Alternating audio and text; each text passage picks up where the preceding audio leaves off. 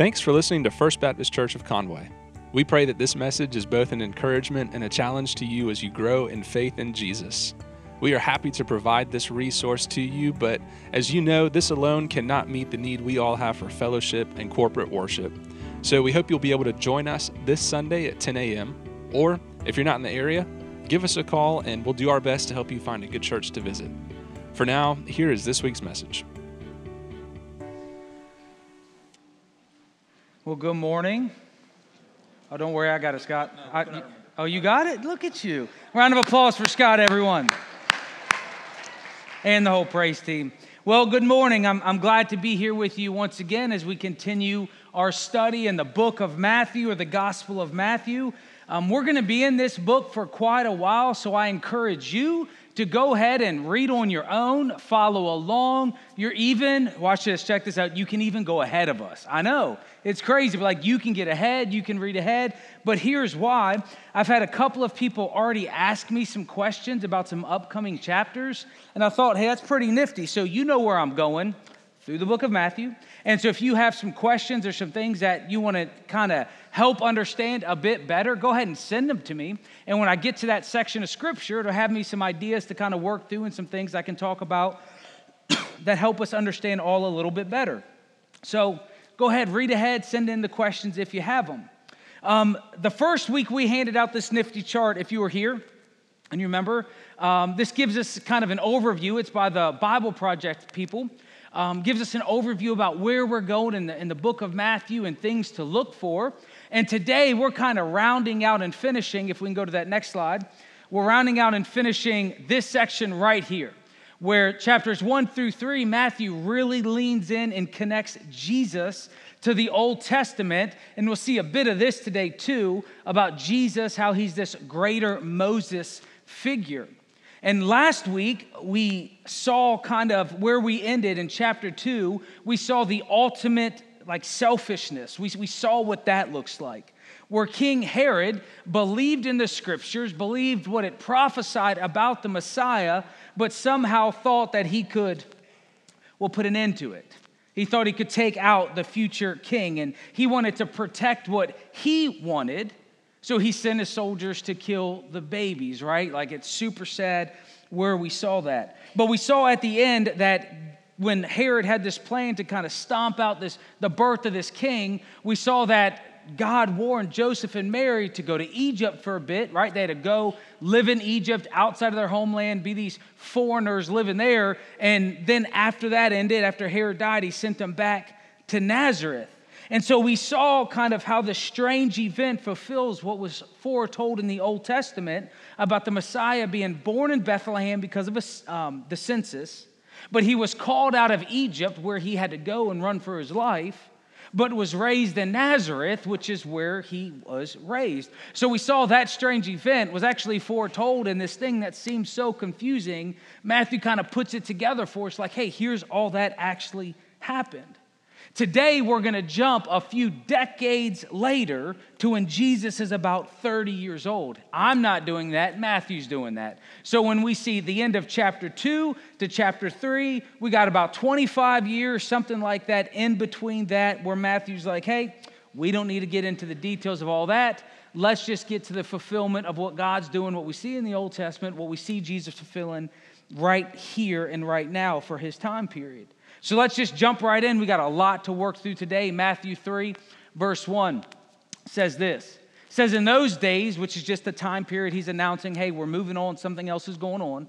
He says, In those days, John the Baptist, or John the Baptizer, came to the Judean wilderness and began preaching. His message was, Repent of your sins and turn to God, for the kingdom of heaven is near. Now, John the Baptist or John the Baptizer, that's how they would have understood it, because he, guess what he did? Oh man, you know your Bible. He baptized people. Check that out. It's pretty easy, right?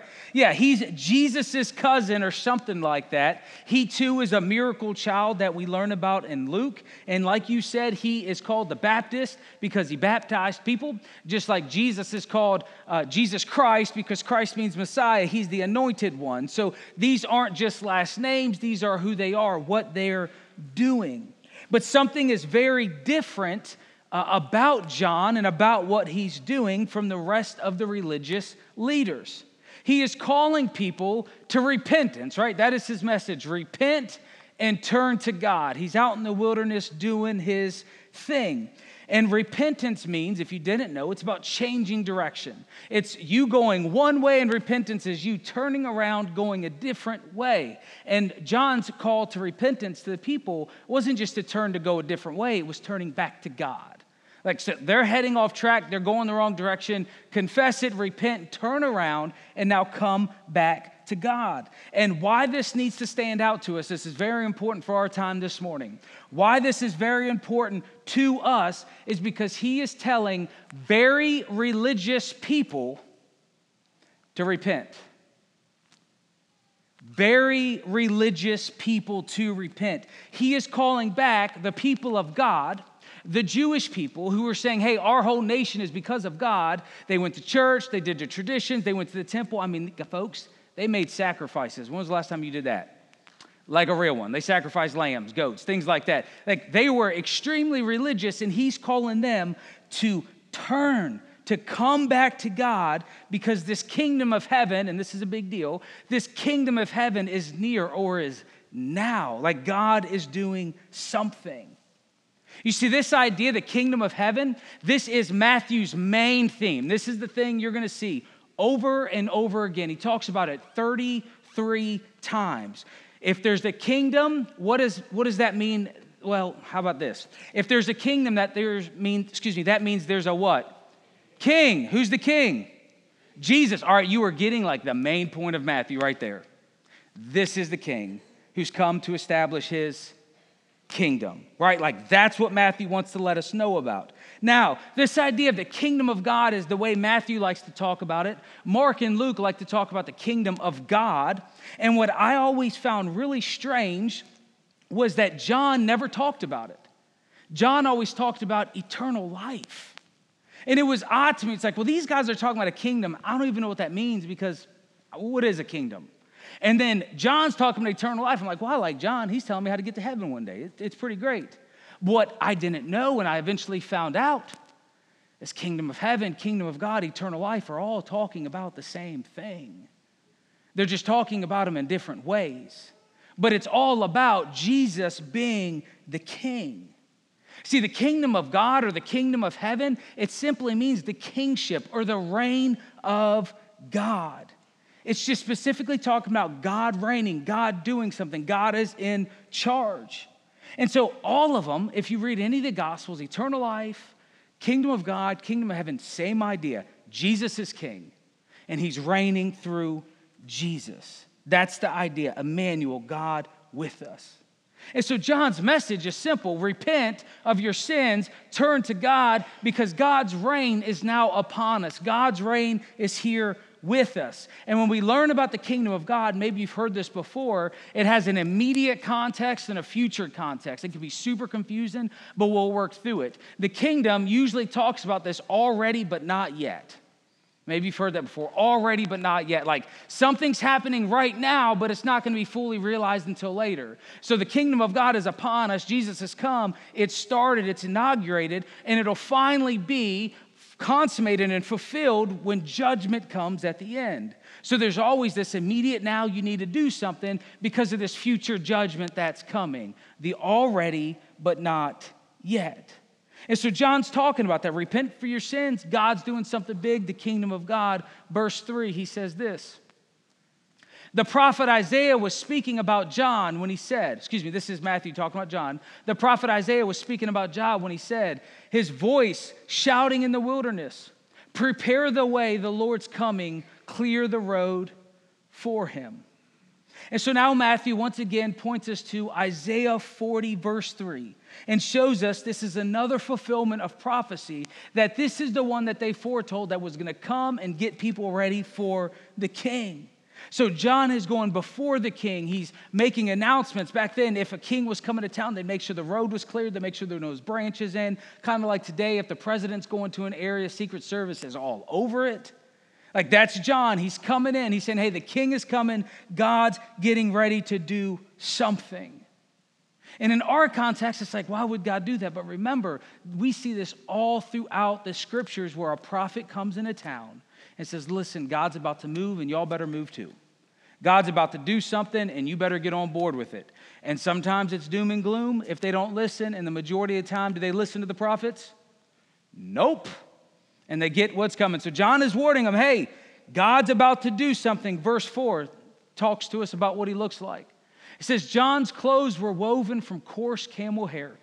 He wore a leather belt around his waist. Check this out, it's disgusting. For food, he ate locusts and wild honey. So this guy's in the wilderness preaching, repent and turn to God, and he's dressed like this. And this is not normal clothes. They're telling us this guy is a character. He's dressed like a wilderness mountain man, not a suit and tie, not the latest and greatest clothes. He's wearing the clothes as somebody who's surviving and living in the wilderness. You see, camel's hair was sewn into dark, thick cloth that was able to withstand the harsh elements. And he's describing John's clothing because it's the same clothing that Elijah had in the Old Testament. It was the clothes for poorer people, clearly distinguishing himself from the upper religious class. And so John, John is from the priestly line. This John the Baptizer, he's from the priestly line. He could have a nice job in the temple. He could get 401k, he could get benefits, stock options, insurance. I mean, he could have it all because he is from that class. But instead of luxury, he's eating grass, hoppers, and honey living in the woods. And some of y'all from Horry County are like, Amen, I like this dude. He is my type of guy. We're like, I get this guy.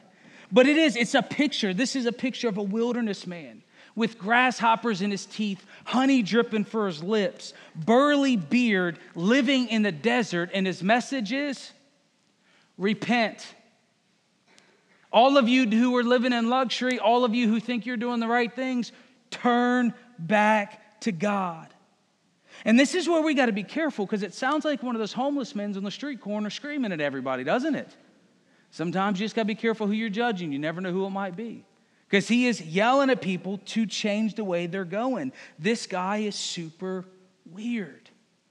That's the reason all four gospel writers mention him. They all describe what he looks like, but they don't talk about what Jesus looks like or wears or eats, but they talk about him because it's so strange. This is not normal.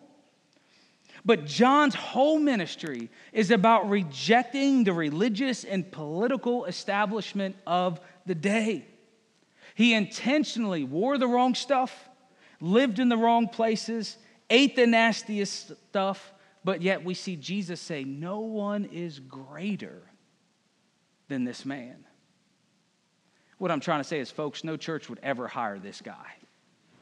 But he is from God and according to the Son of God, the greatest man to ever live. We need to think about that. We need to think about what greatness means when it comes to who God uses and what he is doing. Verse 5 says, People from Jerusalem and from all over Judea and all over the Jordan Valley went out to see and hear John. And usually we just gloss over this, but you got to picture this. This guy is drawing large crowds of people, causing a scene about 20 miles outside of town. When was the last time you walked 20 miles? Right, you're like, why would I do that? I got a car. I know, no, cl- no cars, no planes, and no trains. I don't think you take a plane for 20 miles, by the way. I just thought about that. But, anyways, 20 miles. So, what are they doing? Walking, riding donkeys? Picture this it's a day trip. If you're going out to see or hear John, Mark says everybody went. He said everybody went out here. I think he's exaggerating. So we're going to say a lot of people went out here. You got these crowds of people, these caravan of people going into the wilderness, and it takes about a day trip. And so if you're walking 20 miles and it takes a day trip, chances are you're going to miss the speaking for that day. So if you miss the speaking and you went all the way out there, what are you going to do? You're going to sleep. How many hotels are in the middle of the wilderness?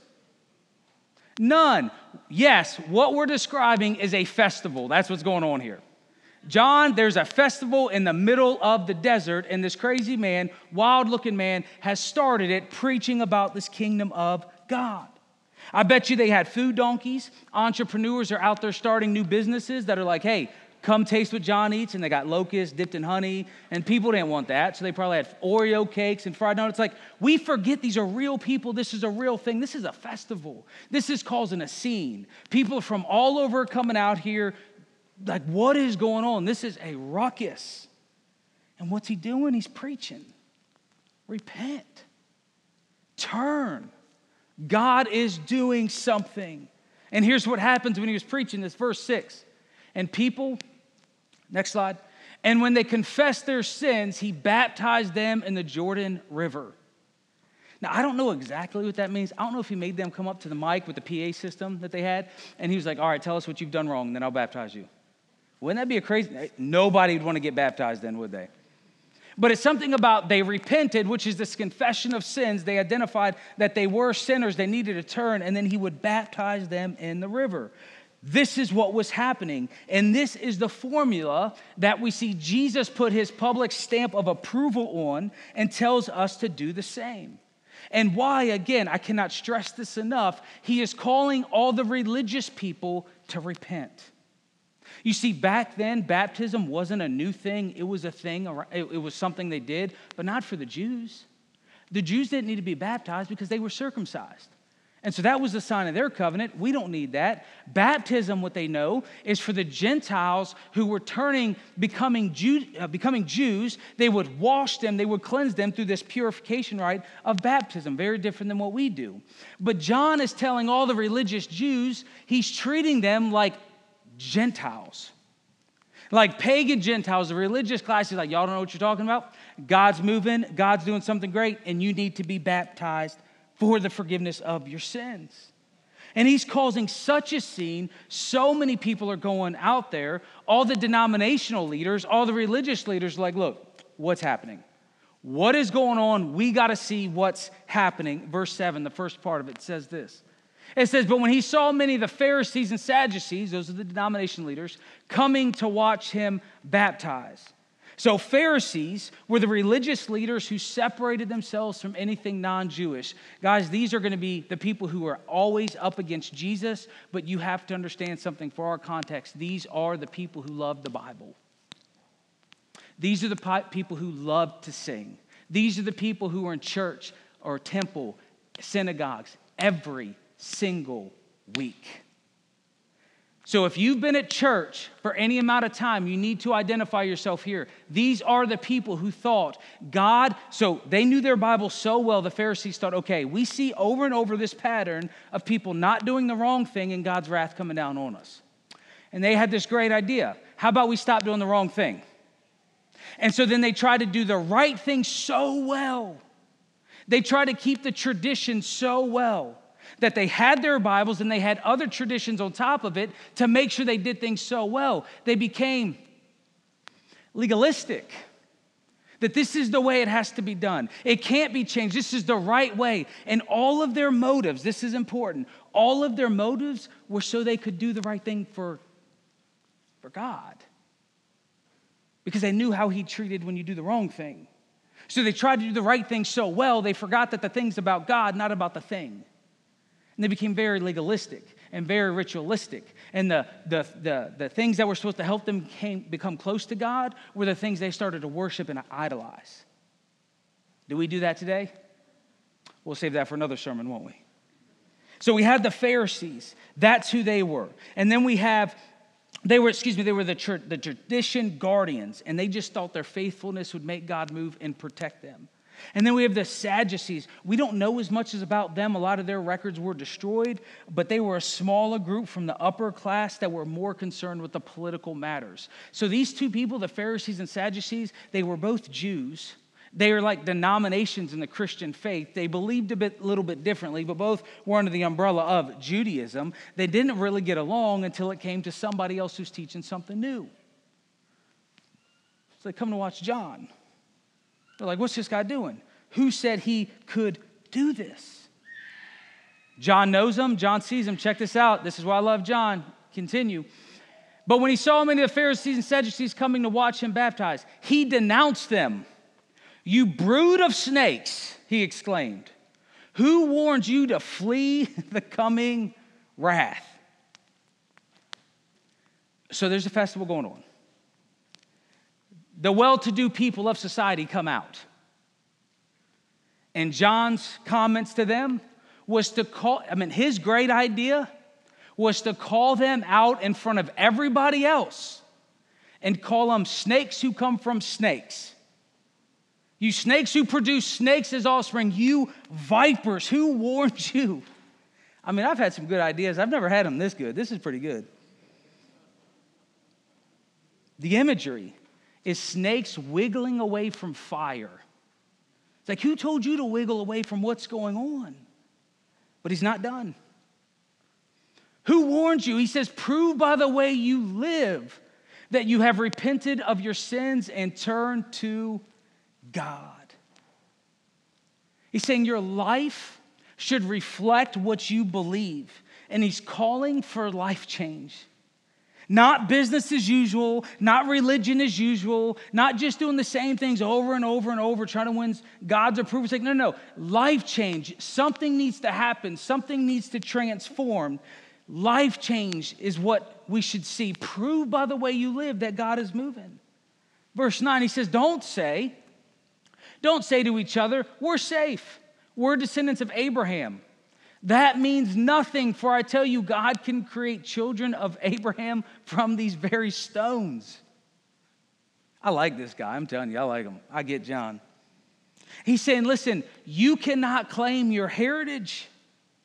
And they're Jews. They have the right last names. They're from the right line. They go to temple. And he's saying, all that stuff you do doesn't impress God.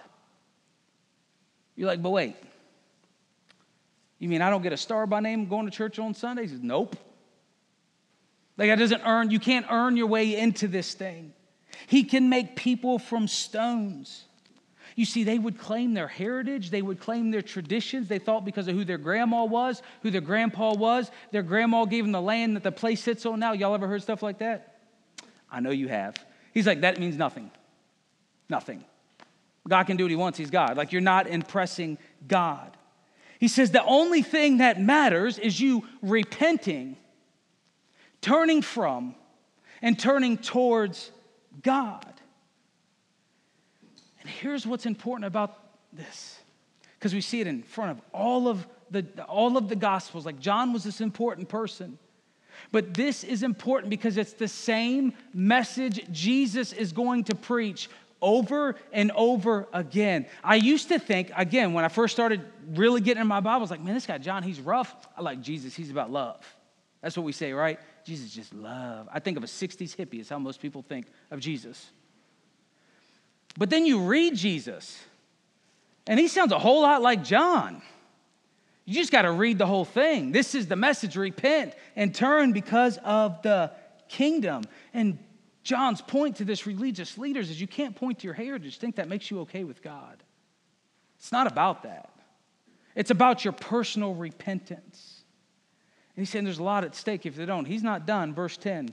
He's saying, even now the axe of God's judgment is poised, ready to sever the roots of trees. You got a mountain man looking like a wilderness man, so he uses this kind of illustration. He's saying the axe, the axe head is ready to cut down the roots like God is ready to chop it down, folks. This is the picture. Yes, every tree that does not produce good fruit will be chopped down and thrown into the fire.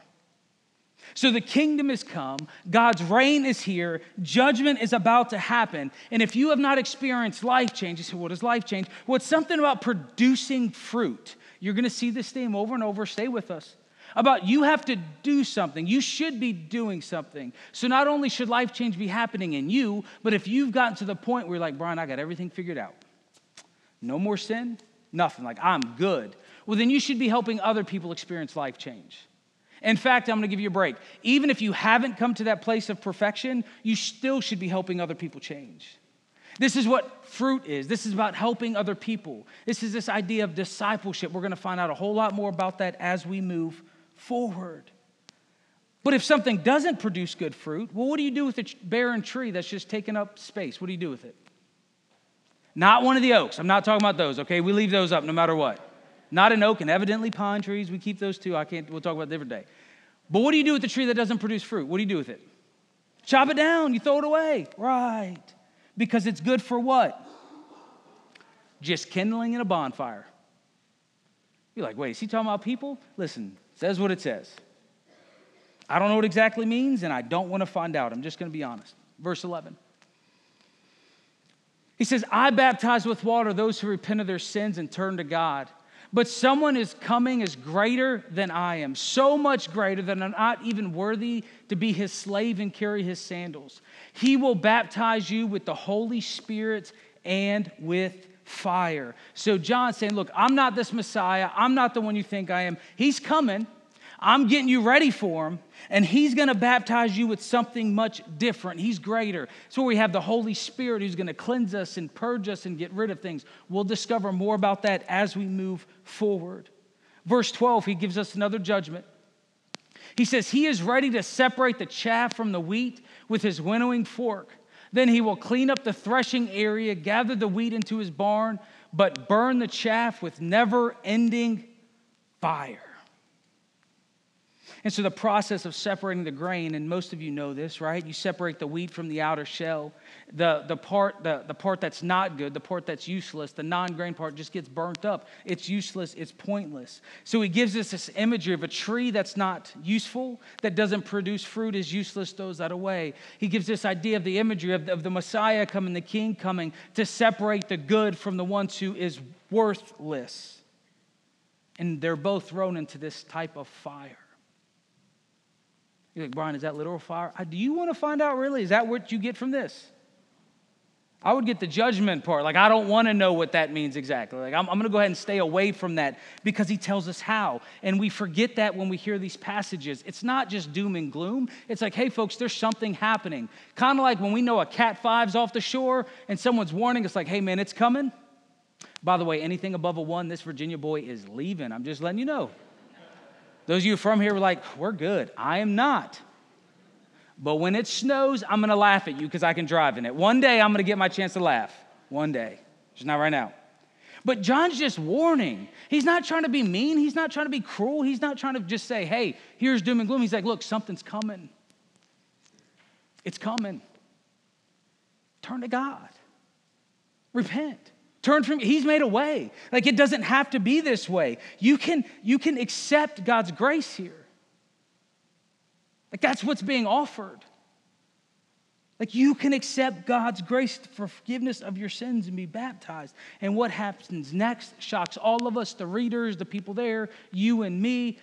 Next verse, verse 13 says, Then Jesus went from Galilee to the Jordan River to be baptized by John.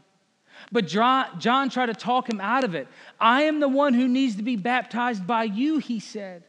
So why are you coming to me? But Jesus said, It should be done, for we must carry out all that God requires. So John agrees to baptize him. Now, the truth is, we don't really know why Jesus was baptized by John.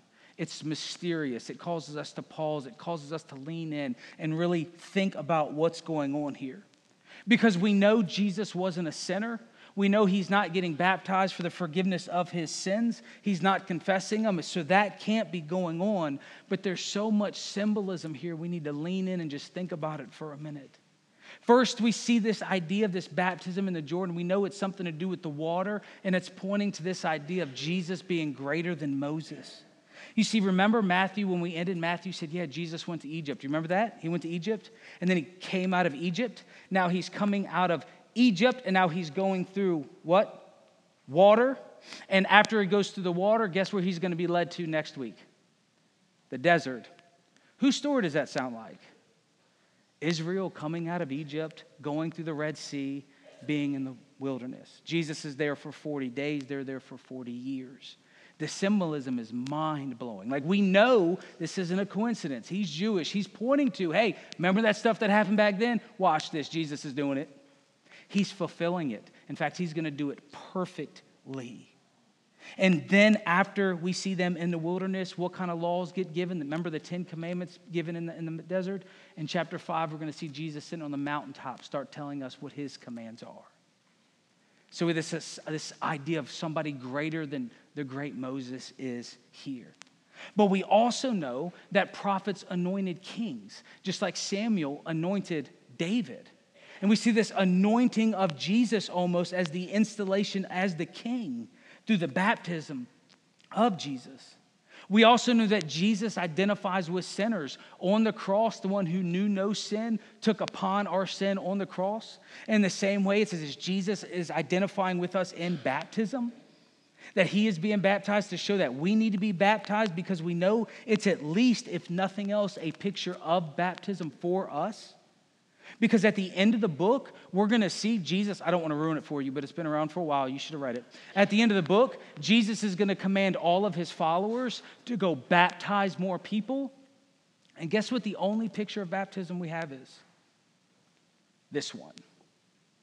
So to them, it wouldn't have been like, what, we want what's baptism? We don't know. They'd be like, oh, you told us at the beginning what baptism looks like about where people went out, they repented, forgiveness of their sins, and then they were dunked in the water. Jesus is going to tell them to do it. In fact, the same way that Jesus has done it. So, for whatever reason we may discover on the baptism of Jesus, what is very clear is this idea of us needing to be baptized too, because he tells us we need to be baptized. This is the picture we have of baptism. This is why John was doing this. This is why Jesus tells us. And this, all that God requires, I don't know what that means, all that God requires, but you can figure that out. All I know is it means something, and I would lean in and pay attention to that. This idea of the requirements and the need to listen to God. Then it says this in verse 16 and 17. It says, After his baptism, as Jesus came up out of the water, the heavens were open, and he saw the Spirit of God descending like a dove and settling on him. Here we see this anointing of the Spirit, right? Like kings were anointed, we see this anointing from God. And a voice from heaven saying, This is my dearly loved Son who brings me great joy. So we see this, this, it's confirming this prophetic announcement. John's out there being the prophet, saying, Someone's coming, you need to turn and repent. Then the one comes, then he gets baptized. Then we see the Spirit come, we see the anointing the public that God's speaking, This is my son, affirming everything that's going on. And what's pretty nifty is in this, we see the Father speaking, we see the Son being baptized, we just see the Spirit coming down and descending. So we see the Father, the Son, and the Spirit. The Trinity is present here, which while later we will see Jesus tell us to baptize in the name of the Father, the Son, and the Spirit. I tell you what, the Bible makes sense, doesn't it? I hope things are starting to click. You're like, wow, you mean all this goes together? Yup. It's like an amazing book. You should check it out sometime. If you don't have a copy, I'll get you one. But see, even Jesus is obedient to the Father. The messianic story, the, the king is coming, he's been anointed. His public ministry is about to start. But we'll get into that more next week. There's just one thing I want us to take away from this chapter, then we'll be done.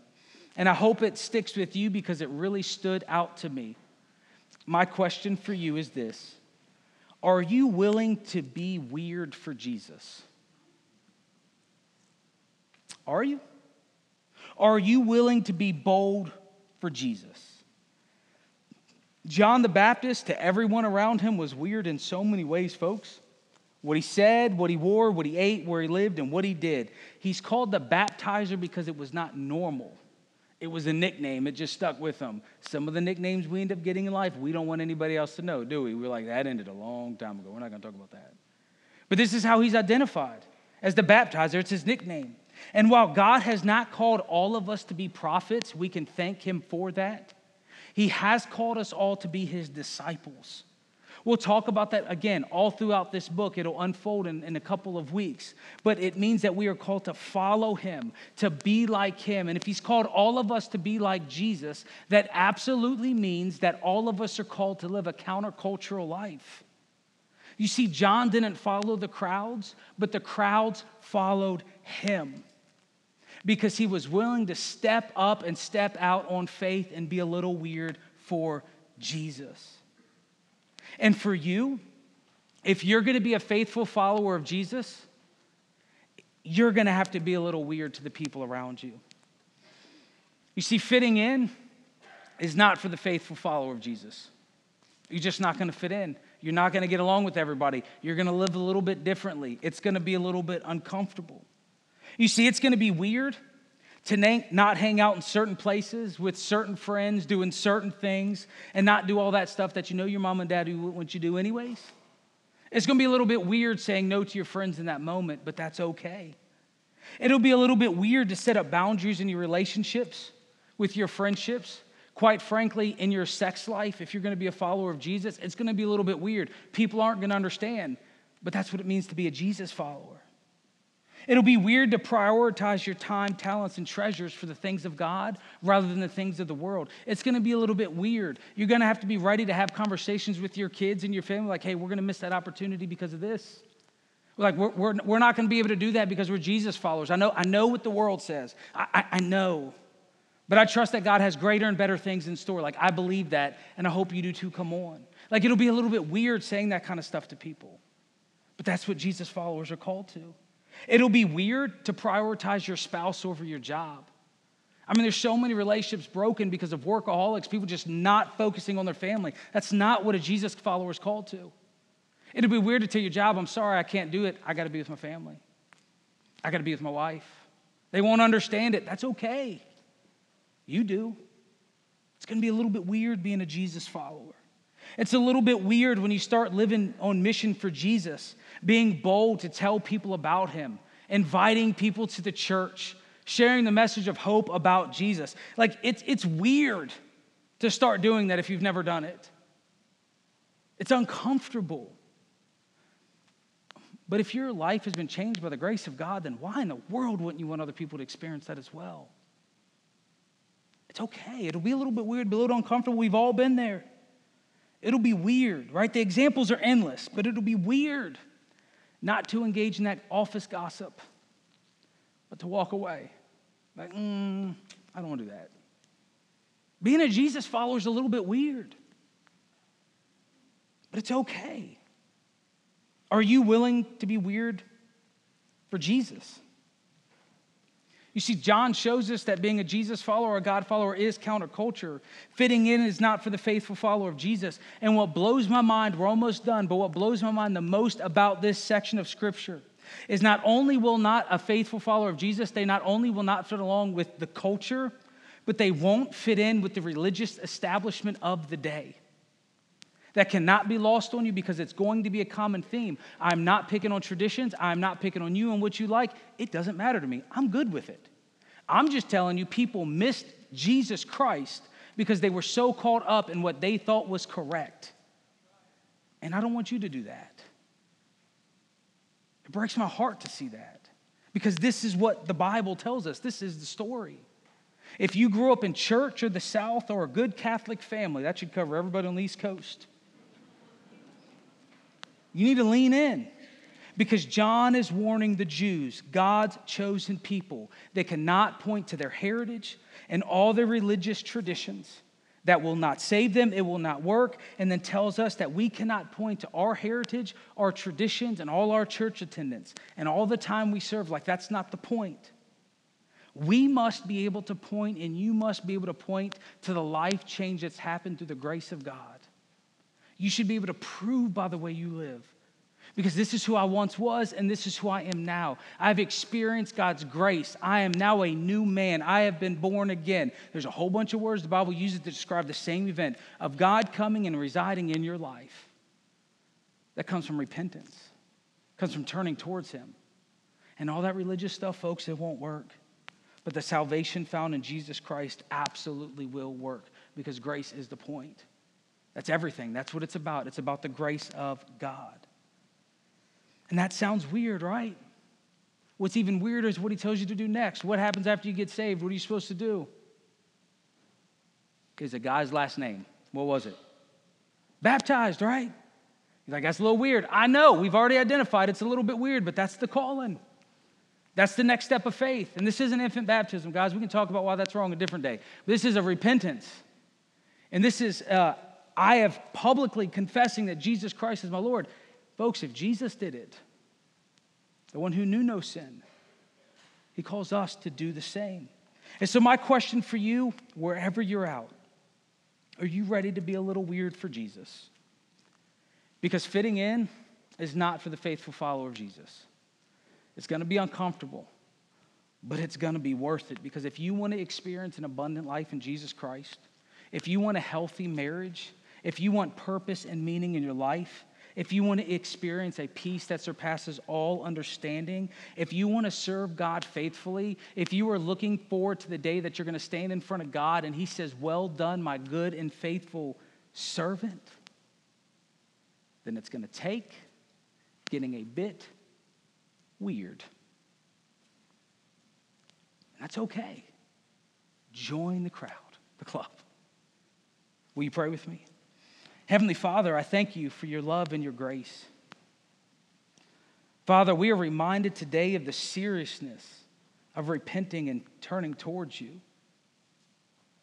While those who heard the message of John the Baptist didn't know exactly what that meant or what it looks like, we know, Father, that turning to you is turning to Jesus, our King, Lord, who saves us. Father, we thank you for your salvation. We're able to confess our sins to you, and you are faithful for, to forgive us because of what Jesus has done.